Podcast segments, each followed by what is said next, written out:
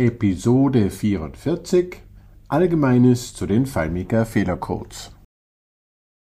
Hallo und herzlich willkommen zu 5 Minuten FileMaker. Heute möchte ich ein paar allgemeine Dinge zu den FileMaker Fehlercodes sagen und ich habe sie mir hier auch ausgedruckt, ganz aktuell FileMaker 19 Fehlercodes auf das Thema Fehleraufzeichnung setzen ein, Fehleraufzeichnung setzen aus, um überhaupt Fehlercodes abfangen zu können und nicht direkt nur die Fehlermeldung beim Laufen eines Skripts äh, anwenderseitig zu sehen, bin ich in einer der letzten Folgen schon eingegangen. Hier geht es darum, wie man und auf welche Weise man den Befehl letzte, äh, hole letzte Fehlernummer weiterhin verwenden kann. Zum einen gibt es die durchaus nicht äh, unelegante Möglichkeit zu sagen, hole letzte Fehlernummer ungleich 0 und dann wird, kann ich, egal welcher Fehler in diesem Skript an dieser Stelle auftritt, ähm, auf alle möglichen Fehler reagieren und ich bin auf der sicheren Seite prinzipiell.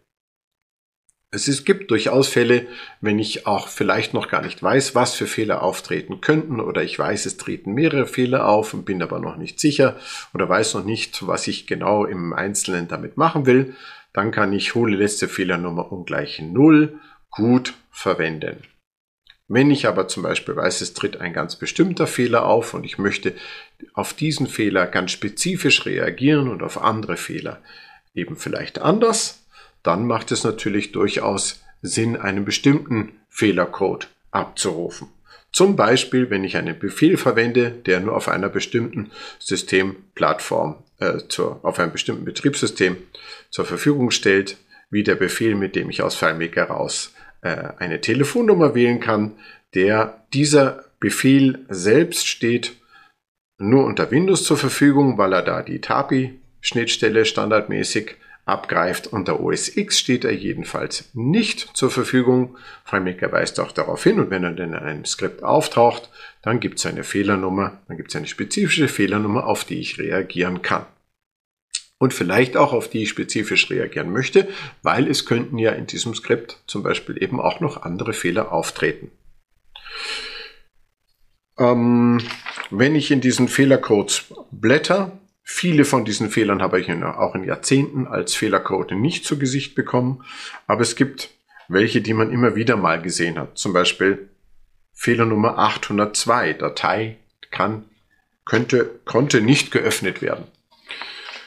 Das ist ein Fehler, den ich so in der Form schon abfange und behandeln würde und nicht einfach warte, sieht der, sieht der Anwender die Fehlermeldung oder nicht, da habe ich einen spezifischen Fehlercode und kann genau auf diesen Fall reagieren und ihn von anderen Fehlern unterscheiden, weil zum Beispiel dieser Fehler unterscheidet sich ja gravierend von einem anderen Fehler, wie vielleicht keine Datensätze gefunden, ein paar Zeilen vorher bei irgendeiner Suche oder sonst irgendetwas. Es macht also durchaus auf der einen Seite Sinn, hole letzte Fehlernummer ungleich Null zu verwenden, dann ist man auf der sicheren Seite. Wenn man noch gar nicht weiß, was hat man denn für mögliche Fehler zu erwarten. Und auf der anderen Seite macht es Sinn, spezifisch zu fragen, wenn ich übers Debuggen zum Beispiel schon herausgefunden habe, welche Fehlercodes treten hier genau auf, an welcher Stelle, so dass ich spezifisch auf bestimmte Fehlercodes unterschiedlich reagieren kann. Das ist natürlich ein nochmal deutlich besserer Code. Ich kann natürlich ja da zusätzlich immer noch für die Fehler, die dann vielleicht noch auftreten könnten, nachgestellt immer noch fragen, okay, wenn jetzt der Fehler äh, trotzdem ein anderer ist, also nicht 802 oder irgendein anderer, den ich spezifisch abfrage, kann ich ja immer noch fragen, ungleich 0, was bleibt übrig? Und dann allgemein darauf reagieren. Es lohnt sich jedenfalls, sich die FileMaker Fehlercodes einfach mal anzuschauen. Beim Debuggen kann man sie sehen. Und wenn ich das Skript am Server laufen lasse, dann werden diese Fehlercodes aus den FileMaker-Skripten im Protokoll ähm, in Bezug auf das Skript auch erscheinen. Auch da kann ich also sehen bei einem Server-Skript, wie läuft das Ganze ab, was passiert hier. Ein Server-Skript läuft natürlich immer mit Fehleraufzeichnungssätzen ein und die Fehlercodes werden immer abgegeben, weil eine Interaktion mit dem, mit dem Anwender so natürlich nicht stattfindet auf einer Oberfläche. Ich hoffe, es hat euch Spaß gemacht und es hilft euch weiter, spannende Lösungen zu bauen und ich, ich hoffe, ihr seid wieder dabei, wenn es heißt 5 Minuten FileMaker. Tschüss!